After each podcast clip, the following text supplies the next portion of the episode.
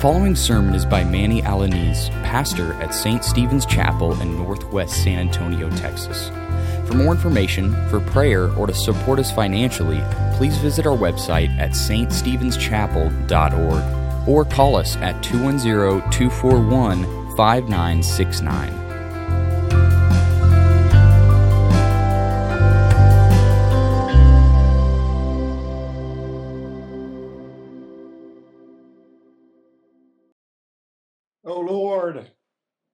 How priceless is your unfailing and amazing love.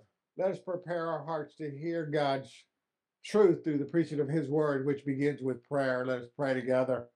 Almighty Father, we come before you in your presence with reverence and awe, acknowledging your sovereignty over all of creation. Grant us the grace to humble ourselves before you. May your word pierce through the hardness of our hearts, convicting us of our transgressions and leading us to true repentance. Grant us ears to hear your truth and hearts to incline and obey your commands. Reveal to us the depths of your mercy and the riches of your grace. Open our eyes to behold the beauty of your holiness and the wonder of your love displayed in the gift of your Son, our Savior, Jesus Christ. We pray. Amen. Please be seated. You may, some of you may have missed it, but just a, a few days ago, news broke that the Russians, Russia, is developing a space-based nuclear weapon system, a space based nuclear weapon system that the US, that the United States does not have the ability to counter. It just came out, you may have heard about it, perhaps. This weapon system that they're developing is intended to attack other satellites that are up there. And there's hundreds of satellites up there. And so they're intending to attack other satellites, potentially crippling our ability to do surveillance, to do space borne surveillance. It also is going to hinder civilian communication and the military's ability to coordinate controlled counterstrikes. So it's a military ploy on, on their part. Now, to this point, it does not appear that they're going to put nuclear weapons up there, but they're going to have the ability to strike other satellites. Uh, they're not intending to strike ground targets. Russia does not appear ready yet, but they're, you know, in they're breaking ground. They're they're they're developing a timeline to get ready. Now, should Russia or anyone else, even the U.S., put nuclear weapons in space, that would violate a treaty that Russia and China and the US and, uh, and a few other countries have signed not to do that.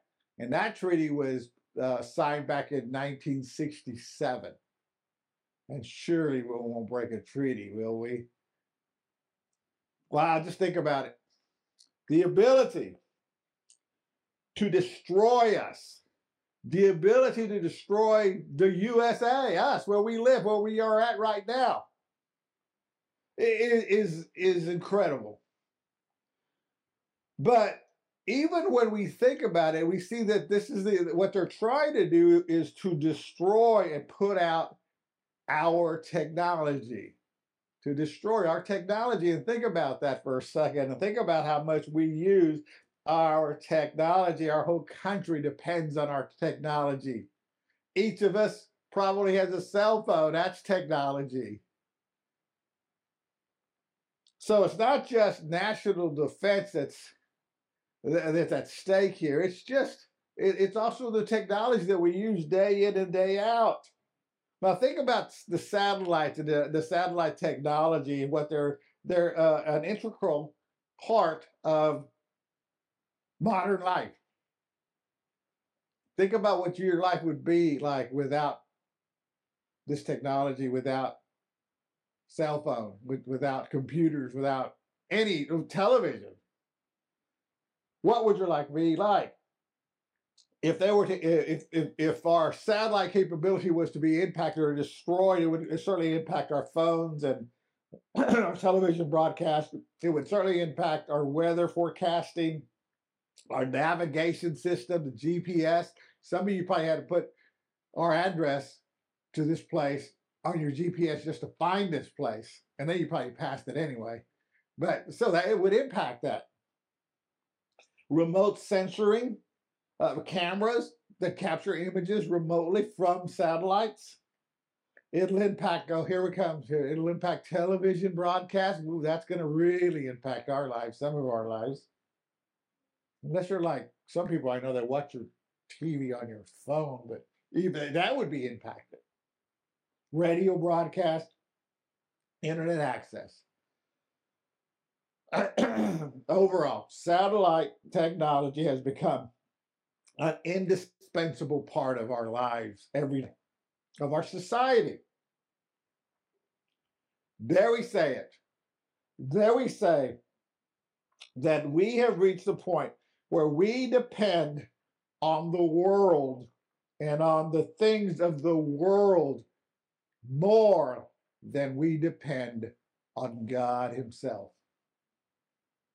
Upon personal reflection, our own personal reflection. We love our personal gadgets, our devices, our games.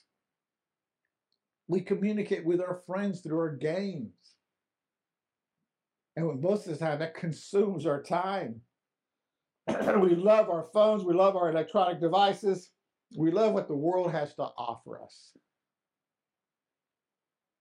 more than we love God. How dare we, dare we say that? Wow, that's a big statement. But if you don't believe that, log it. Log how much time you spend away from God. Now, I'm not saying, even though Scripture calls us to pray without ceasing, I'm not saying that every moment you're going to be entangled in, a, in, in being engaged with God, but He should always be on your mind.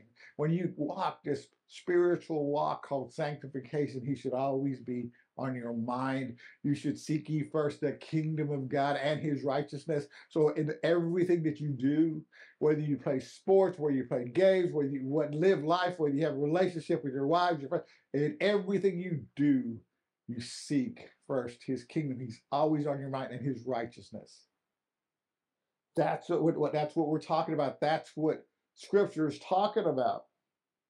Now, if we don't, and we depend on other things, like this satellite stuff with Russia. If we're depending on politicians to come up and, and, and resolve this,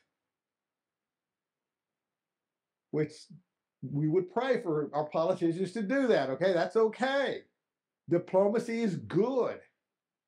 But if we're depending on our politicians to resolve this more than we depend on God to take care of us, then we're worshiping an idol.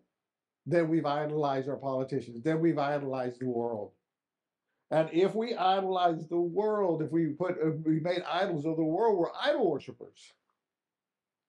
So as Christians, as Christians, as true believers, when we love the things of the world, we idolize the things of the world more than God, we are doing what? We are committing spiritual adultery. We really hit that hard last Sunday. We talked about that to exhaustion. But we're still in it. We're still in the book of Hosanna, Hosea.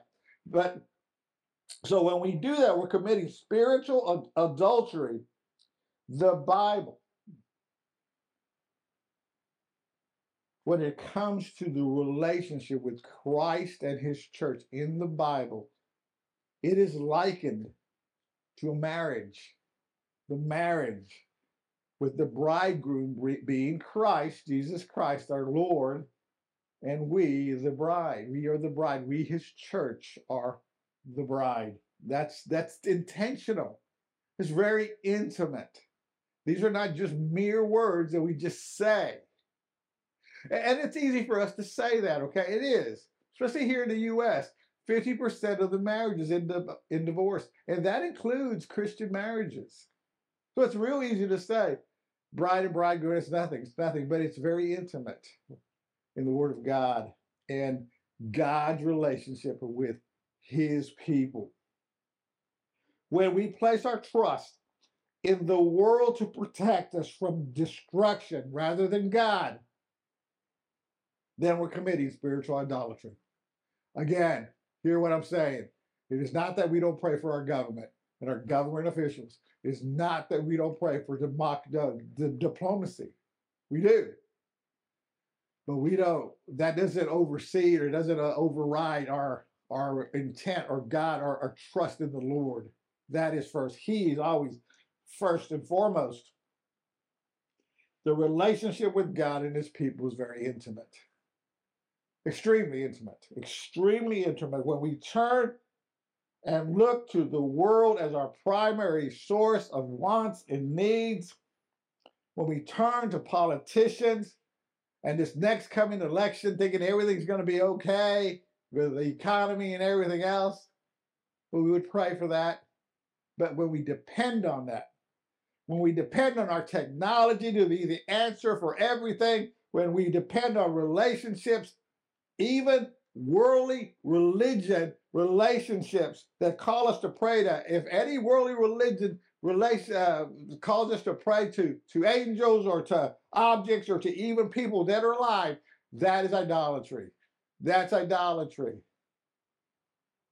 When we do this, because we're Christians, we're committing spiritual adultery.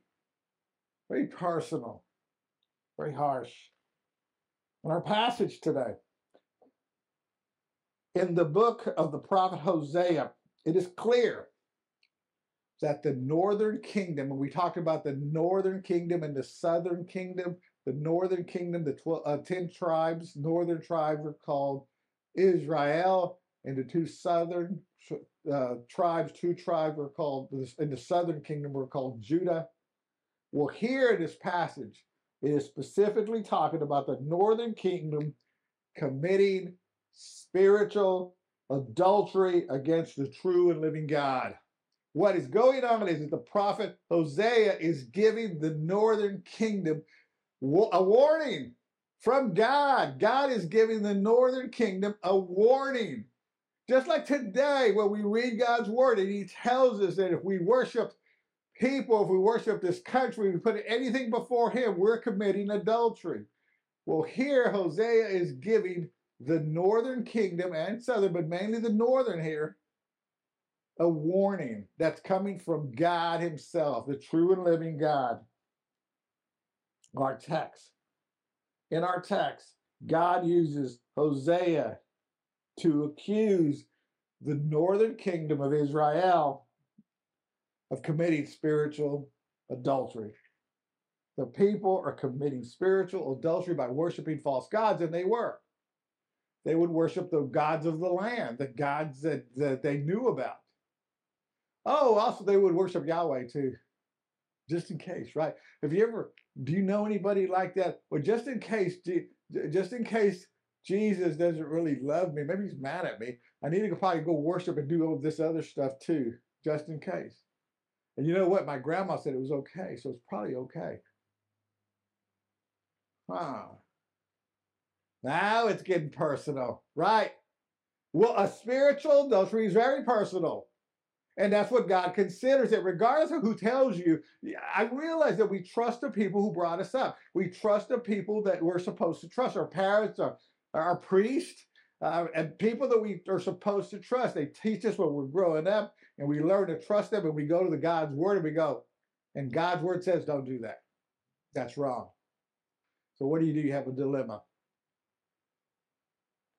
So, how do you settle that dilemma? You settle it the way God's word tells us. If it's anything other than the true living God saying it, and you believe something else, and you put that person or that whatever in that place, you are committing spiritual adultery. You are sinning against the true and living God. Hosea is telling that to the northern kingdom. They're committing spiritual adultery. The people are committing adultery by worshiping false idols. They are prostituting, defiling themselves with other lovers. That's what this passage is telling us. It is that graphic. It's very graphic. This is what rated R. Is it rated R now, or is it maturity, mature audience? This is it. This is a. It, it is graphic. It is very real, as our pot, as our uh, passage, as our text tells us. They're committing whoredom with the world. In verse two, it uses that word three times. Whoredom. In the original Hebrew, it uses it four times in that verse. In other words, pay attention. Like, pay attention. This is real. We're not making this up. We're not trying to soften things. Eh, you know why it's so real and it's so like stern? It's so direct. You know why? Because your soul depends on it. Because eternity in the kingdom of God depends on it. Now, Manny, Pastor Manny, you're supposed to love everybody and you're supposed to tell them something that's not going to hurt them too much or it's not going to offend them. And see, the thing about that is that I'm not trying to offend anybody. I don't want to offend anybody. I want to be everybody's friend. I, I do. I've tried to be everybody's friend. I don't want to say things that when some people leave worship, they go, God, yeah, Pastor man, he he just he just makes me feel bad. And I'm going to go, I didn't, you know, that was not my intent. In fact, you should feel good. You should be rejoicing because you came and worshiped the true and living God, and He's feeding you truth, and He's wanting you to come to Him. He's, he's, he's welcoming you with open arms to come to Him as He loves you with His amazing love. But to know truth, you got to know the lie, the lie of the world. To know divine truth, you got to know the consequence of that truth. God is essentially calling them to return to Him. He's calling the northern kingdom that that's engulfed in spiritual adultery to come to return to Him in repentance. What does that mean? Well, it means that they realize, hey, look, I have been worshiping the world. I realize that I have been looking to the world for my happiness and not to the true, true living God. So repent. You see it, you see it for what it is, you turn away and you come back to Him, repenting, realizing it, telling Him that you come in repentance. They, God is telling them to turn to Him and come back to Him in repentance. This is a big warning for the northern kingdom.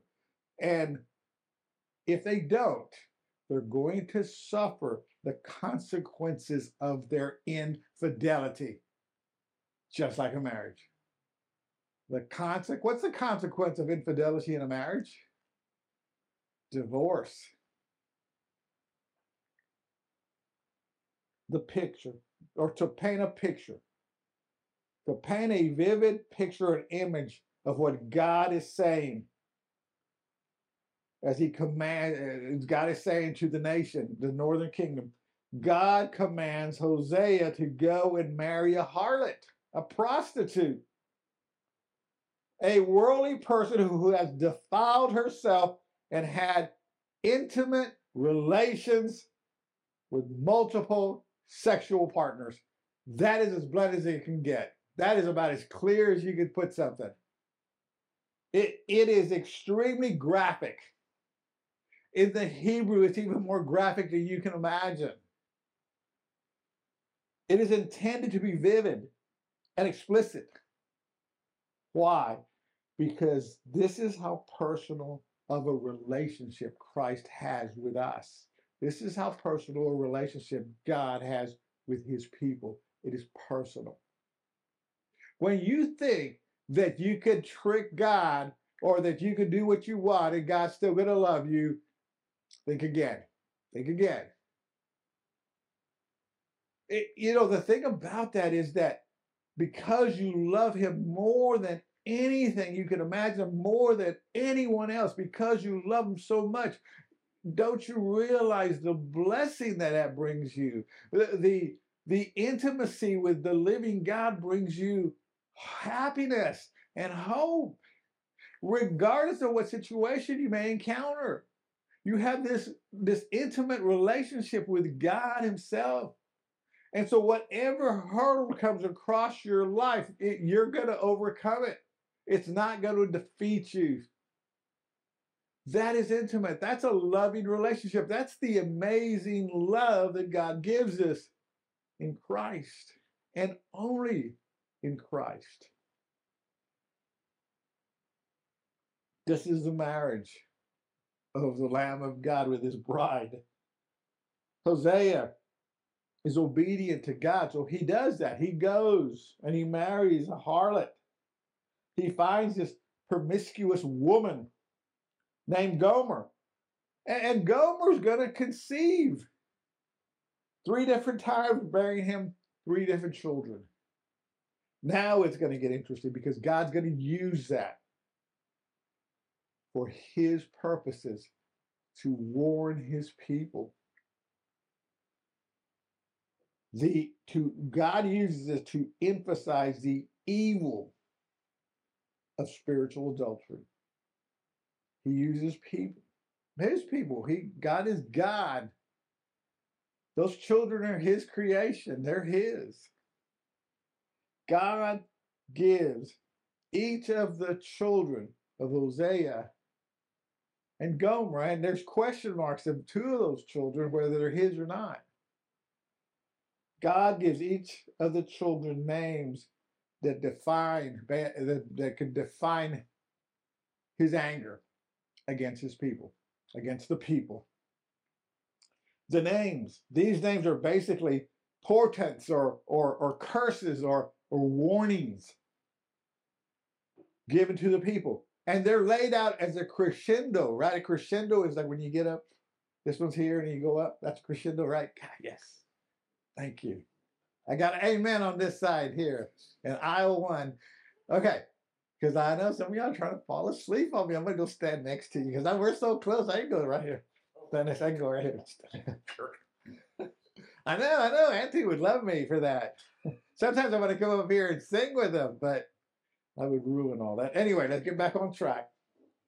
Okay, so these are warnings, right? The, names of these children, these children, God is using them as warnings, uh, curses, that crescendo, they get bigger, they, they, go higher, they climax to the very climax, they get louder and louder.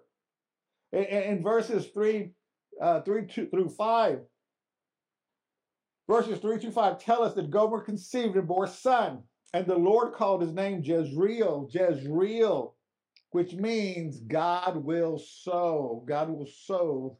Is the sower, the sow. The name Jezreel carries a significant historical and prophetic connotation. The people would have known about Jezreel. Jezreel was a place in ancient Israel associated with various events in Israel's history, including military conflicts, including bloodshed, and the judgment of God. Jezreel. The name Jezreel serves as a warning to the nation of Israel about the consequences of their disobedience and their departure from God's way. Do you think that God has given us warnings like, Manny, don't do that? Manny, don't do that. Don't do that. Don't do that. Now I'm using Manny because it's me. I can use I don't want to offend anybody, but but I'm using myself to let you know that I'm a true believer. I, I know that God got to save me. But what if I stumble and fall? God would tell Manny, don't, don't, don't, don't, don't, don't. You're going to suffer the consequences if you do it. And what happens? Bang! It happens. I suffer the consequence. Bad things happen. That's what's going on. That's what's going to happen. These are warnings. The name Jezreel is symbolic, it's a symbolic act meant to convey the message that God would hold his people accountable for their actions. We, in, on this side of glory, will be held accountable for our actions. There's a there's a message under that. Are you hearing it? We're going to be held accountable for our actions, Christian. And if you're a true believer, if you're Christ, if you're a Christian, if you're one of God's people, you are you were you were you, you were chosen. Think about this, okay, for a second. This is how deep this goes. It's hard to understand. Because I was chosen and I wandered off and I'm being I'm being held accountable now, and I'm suffering the consequence. I'm going to be saved. He's going to pull me out of the fire. How is that possible? How is that possible? Shouldn't God just let me go, condemn, condemn me to eternal damnation? Hey, who's in charge? God's in charge. That doesn't give me an excuse to do this.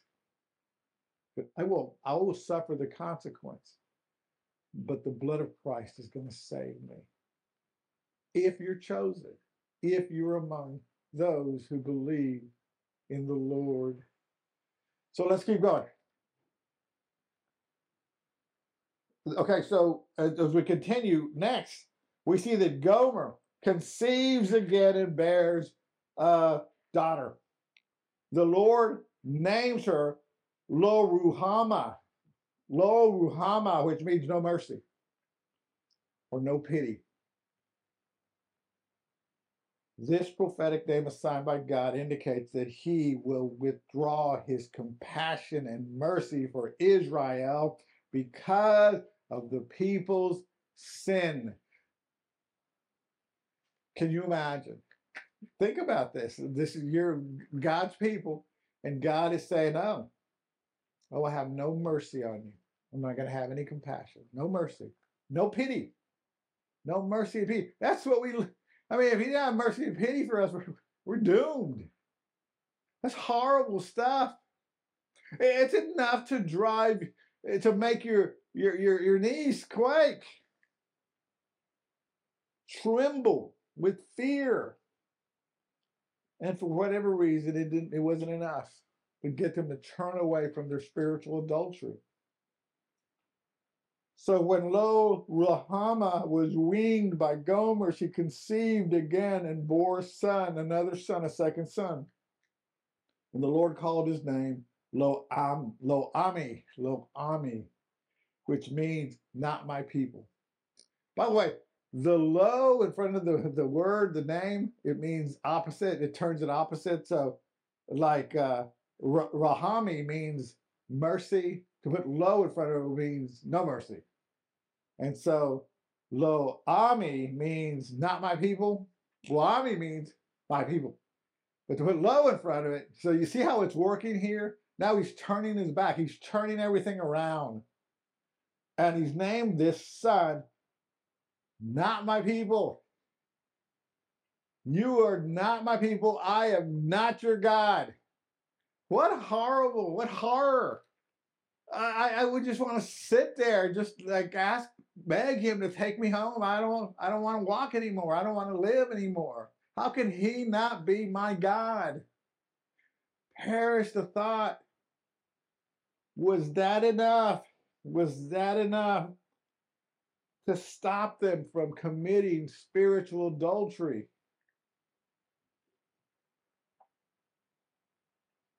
It wasn't. It wasn't. God's judgment comes upon the northern kingdom. And they're taken into captivity. We know the story. They're taken into captivity by, by the Assyrians. And you know what happens to the northern kingdom? Do y'all know what happens to the northern kingdom? It ceases to exist it ceases to exist. They're they're dispersed throughout the, the world back then, basically. They disappear. Uh, That's why sometimes you hear about, hey, what about those lost tribes of Israel? Whatever happened to those guys? Well, they're in the world, they did just dispersed. Now, some went to the southern kingdom, and eventually the southern kingdom was called Israel. They ceased to exist. What a warning. What a warning this is for us as Christians. But here's what we rejoice in. The, the God is a loving and merciful God. His love is truly amazing. In verse 10 and 11, amidst the horrifying proclamation, we see hope in God's amazing love. That these two verses, in these two verses, we see an oracle or prophecy being made even beyond the fall of the northern kingdom, even beyond the fall. God makes a promise that brings forth a family reunion. It mentions that that the sands of the sea which cannot neither be measured or counted it talks about how the nation of israel how god's people are going to be like the sands of the sea which cannot be counted. What go, that takes us back to abraham. Now abraham wasn't a jew. Now through the loins of abraham the nation came but it goes back to the to abraham and it goes and it falls this promise falls on the children of the promise, the children of the promise. So eventually, the brothers, the northern of the kingdom, will come and their Messiah will show up. And through the Messiah, the Gentiles will now be a part. This is a picture, this is a picture of, of how God's love works, how his, his love is amazing. God holds on to his promise and doesn't let it go. God this promise that is given to the children, children of the promise, God's picture. So here's a big question for you personally to ponder. Are you committing spiritual adultery? Are you committing spiritual adultery? Now I realize some of you guys aren't old enough to be married, but it's something to think about because you know about marriage. Here's what James says, okay? For those of you who are married, or, and, and even those who are not. This is what James says, James 4 4. It says, You adulterous people, do you not know that friendship with the world is enmity with God? Therefore, whoever wishes to be a friend of the world makes himself an enemy to God. That's powerful. Remember what James is saying. It's not that you can't, you're, you're, you're in the world, you are. It's not that you don't pray for the world, you do, we do. It's not that you pray for, for the government officials and other people, kings or whatever, you pray for them. But you keep it where it needs to be. God is always first and foremost. You do not put the world, you do not think about this, this Russian satellite that's going up there, a Russian weapon that's going to go up there and destroy all the satellites and maybe destroy us.